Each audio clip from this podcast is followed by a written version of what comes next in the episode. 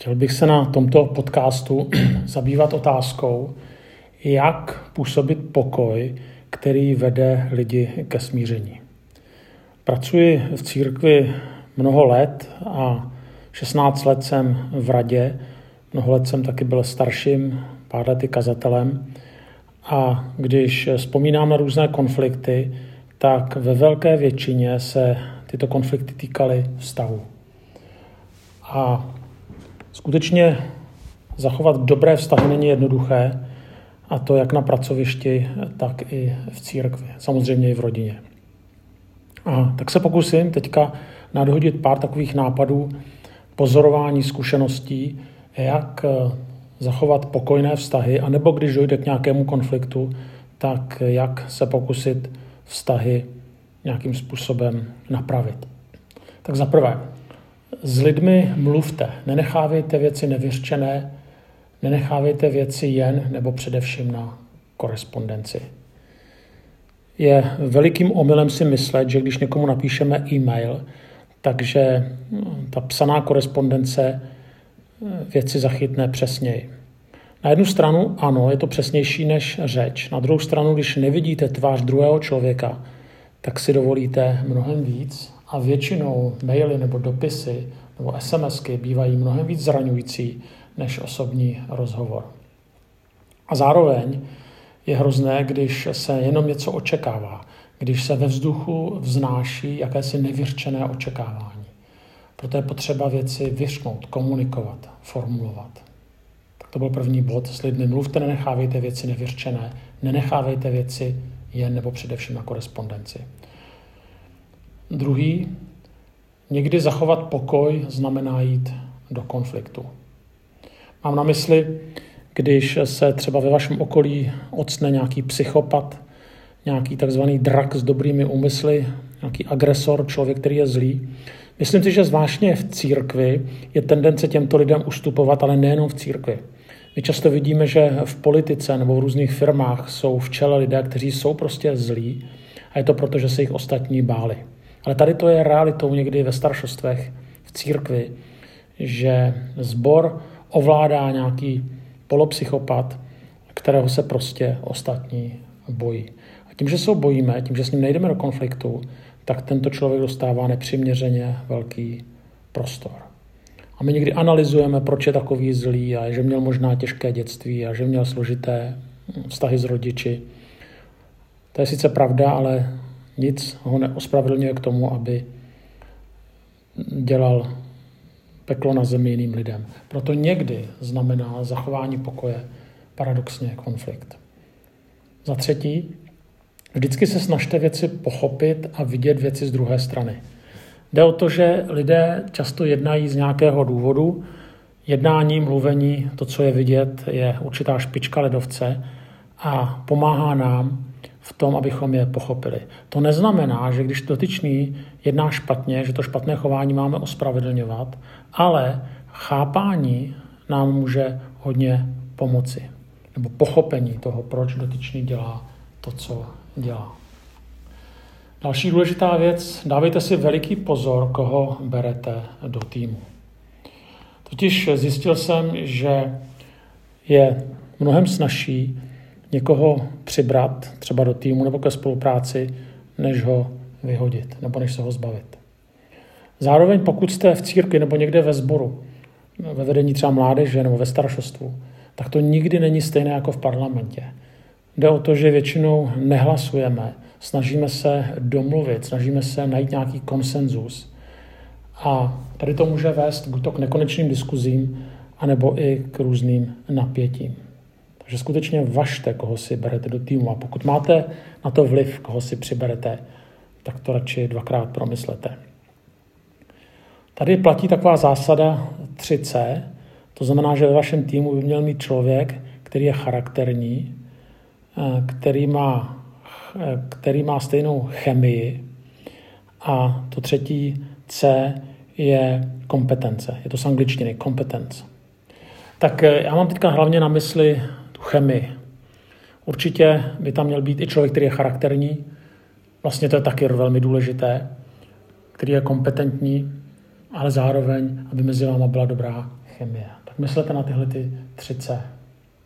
Další, nepřenášejte konflikty na sbor. Netahejte do konfliktu více lidí, než je nutné a nikdy pak svoji rodinu. Myslím si, že tohle je velmi častá chyba, že když eh, dochází v nějakém týmu, třeba ve staršostvu nebo v týmu nějak vedení nějaké služby ke konfliktům, tak se do toho začínají zatahovat další a další lidé, kteří mají informace z druhé, ze třetí ruky a ten konflikt potom nabírá na obrátkách. To znamená, skutečně se snažte, aby pokud už ke konfliktu dojde, nebo když už je zavařeno na nějaké napětí, tak aby to skutečně zůstalo jenom mezi nezbytně velkou nebo spíš malou skupinou lidí, kterých se to týká. Další rada je, snažte se od konfliktu zachovat odstup. Neřešme věci okamžitě. Někdy to nejde, ale někdy je lepší zachovat si odstup. To znamená, když vám někdo napíše e-mail, neodpovídejte okamžitě. Jak jsem říkal, neodpovídejte, neodpovídejte raději vůbec nebo jenom krátce a s tím člověkem se pokuste setkat. Pokud vám někdo něco řekne, tak eh, zase nemusí to odpovědět hned nebo odpovědět jenom zlehka a spíš eh, si věci srovnat v hlavě a nechat to někdy na jindy. Jde totiž o to, že když nemáme odstup, tak velmi často pracují emoce, nedokážeme věci vidět z nadhledu, někdy ty věci vidíme černější, než jsou a potom i naše reakce bývají neadekvátní. Někdy, když se na něco vyspíme nebo vidíme tu věc s odstupem několika dní, nebo zjistíme nějaké další souvislosti, které jsme předtím nevěděli, tak to může velmi pomoci v řešení konfliktu. Další platí, že mnohokrát je třeba unést i nespravedlnost, ujít druhou míli, nastavit tvář. Prostě někdy to tak je, že nebude po našem, že musíme spolknout některou nespravedlnost, ale nemělo by to být důvod, abychom dotyčné začali nenávidět, případně abychom odcházeli třeba z nějakého společenství. Zároveň je také třeba zvažovat, kdy je to špatné ve smyslu ustupování zlu a ustupování agresorovi. Dále platí, že za ty, kdo působí nepokoj, se modleme. Pavel píše v Bibli takový text, že máme, nebo sám Pavel některé lidi tam vydal satanovi, tak eh, já vůbec si nemyslím, že bychom to měli napodobovat. Já nevím, co tohle to přesně znamená, někoho vydat satanovi. Ale myslím si, že je někdy třeba nazvat zlo zlem. To znamená, já se mohu modlit za někoho, kdo působí nepokoj, ale mohu to v modlitbě nazývat pravým jménem. Nemusím dělat, že se vlastně nic neděje. Nemusím předstírat, že ten dotyčný je vlastně v pohodě, že se nedopouští některých ošklivých věcí. Nemusím ty jeho nepravosti zakrývat. Můžu ty nepravosti pojmenovat před Bohem, můžu je v modlitbě vyznat a zároveň se za člověka mohu modlit. Další, nepoužívejme k řešení konfliktů zakázaných prostředků. Jednak se nám to vrátí a jednak je to proti boží vůli, není to správné. Jaké jsou zakázané prostředky? Mám na mysli takové věci, jako je zastrašování, jako jsou pomluvy, jako jsou polopravdy a tak dále a tak podobně. Ono to na jednu stranu jakoby funguje, ale vrátí se nám to. Nejde jenom, že se nám to vrátí, jde o to, že prostě Pán Bůh nechce, abychom takhle jednali. Jiná věc je, že pokud budeme používat zakázaných prostředků, tak pravděpodobně se toho začne dopouštět i druhá strana. A další důležitá věc je, že když se jedná o spory věřících lidí, tak hrozí nebezpečí tzv. svaté války. Co tím mám na mysli? Že když člověk začne vést nějaký spor ve jménu Pána Boha, tak hrozí, že potom účel světí prostředky, že to, co by nikdy normálně neudělal, tak najednou má pocit, že když to dělá pro Pána Boha nebo v Boží jménu, takže to může dělat, že si může dovolit třeba lhát. Přece tím hájí Pána Boha tou lží.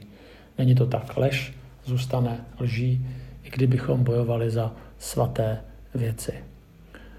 Nebojte se mít čistý štít a věřte tomu, že Pán Bůh si svoji cestu najde. Pokud už musíte být v konfliktu, tak volte čestné způsoby konfliktu. Další. Snažte se, aby případný problém a nepokoj viděl někdo třetí, nezaujatý, bez emocí. Někdo se tomu říká mediátor neboli zprostředkovatel. Tak je to určitá odborná role a my nemusíme do toho tahat hnedka odborníky, ale prostě někoho třetího. Já sám jsem několikrát tuhle tu roli plnil, když si dvě strany nevěděly rady, tak si mě přizvali. Nemyslím si, že bych dal nějaké geniální rady, ale už jenom to, že jsem tam u toho konfliktu seděl, že jsem mohl naslouchat oběma dvěma stranám, že jsem v tom neměl namočeny emoce, tak mi dávalo určitý pocit nadhledu a ty obě dvě strany se domluvily na tom, že dám-li nějakou radu, takže ji budu akceptovat. Jiná věc je, že potom to ta strana neakceptovala, protože se jí to nehodilo do krámu. Tak to správné nebylo. Ale stejně, moje zkušenost, i když já jsem byl v nějakém konfliktu, eh, byla velmi dobrá, když jsem, nebo když jsme někoho přizvali, někoho, komu důvěřovali obě dvě strany. Já tohle to velmi doporučuji třeba při manželských sporech, ale třeba i když se poseká staršostvo s kazatelem, aby tam byl někdo třetí. Poslední věc. Pokoj je třeba působit. Máme být ti, kteří působí pokoj, kteří vytváří pokoj. Nikoliv jen nebo především hasit. A ono působení pokoje se děje skrze otevřený rozhovor.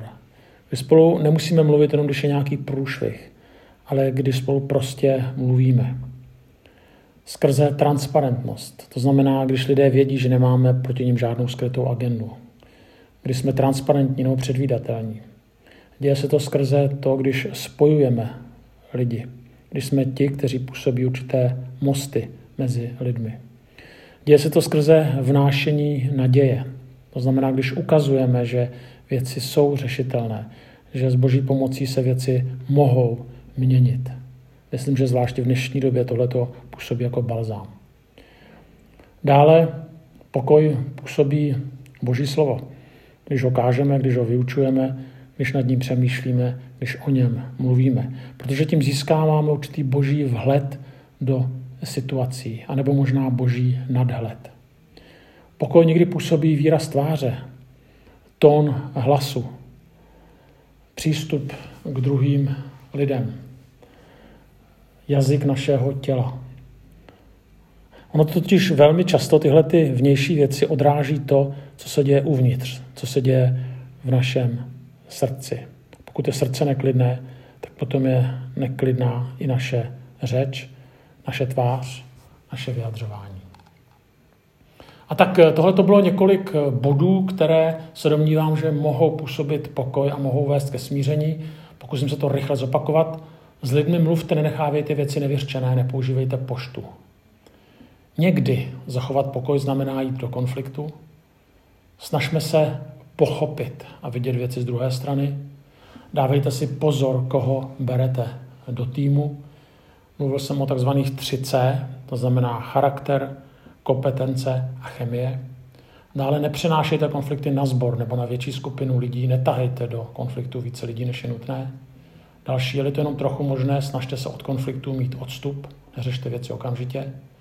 Dále, někdy je třeba unést i nespravedlnost, nastavit tvář, zároveň pozor, abychom jenom neustupovali zlu a agresi.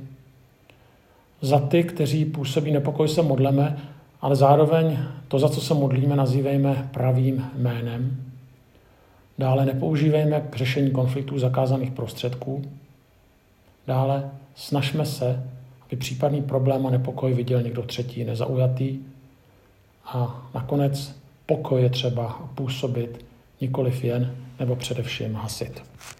Tak bych vám přál, abyste těch konfliktů měli co nejméně, ale asi prostě život bez konfliktů není možný. Tak bych vám přál, pokud už ty konflikty budou, abyste je řešili moudře.